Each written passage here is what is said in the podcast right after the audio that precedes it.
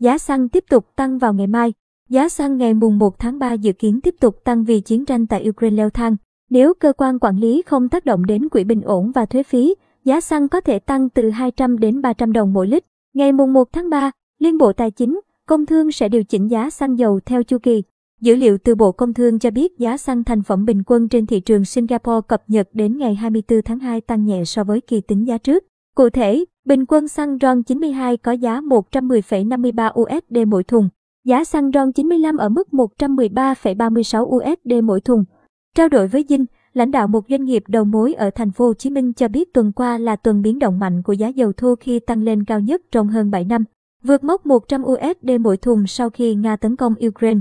Kỳ điều hành ngày mùng 1 tháng 3, giá xăng trong nước sẽ tăng khoảng 200 đến 300 đồng mỗi lít, dầu 150 đến 250 đồng mỗi lít.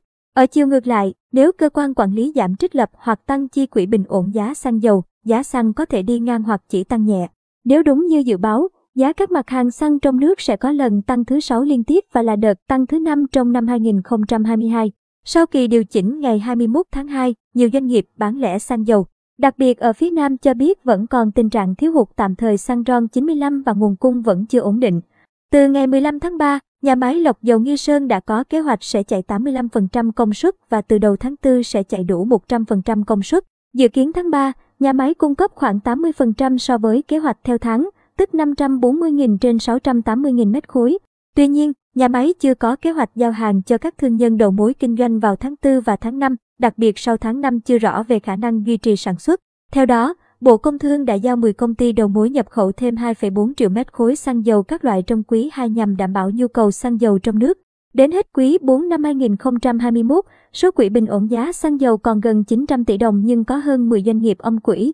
Thậm chí, một số doanh nghiệp âm quỹ lớn như Tổng công ty Dầu Việt Nam PVOI âm nặng nhất với 815,33 tỷ đồng. Tập đoàn Xăng dầu Việt Nam Petrolimex âm 110 tỷ đồng.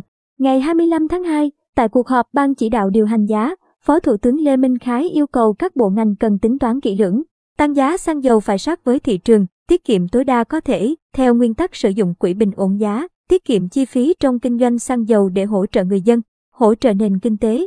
Tại kỳ điều hành ngày 21 tháng 2, giá xăng E5 RON 92 trong nước tăng 961 đồng mỗi lít lên 25.531 đồng mỗi lít, còn xăng RON 95 tăng 965 đồng mỗi lít lên 26.285 đồng mỗi lít.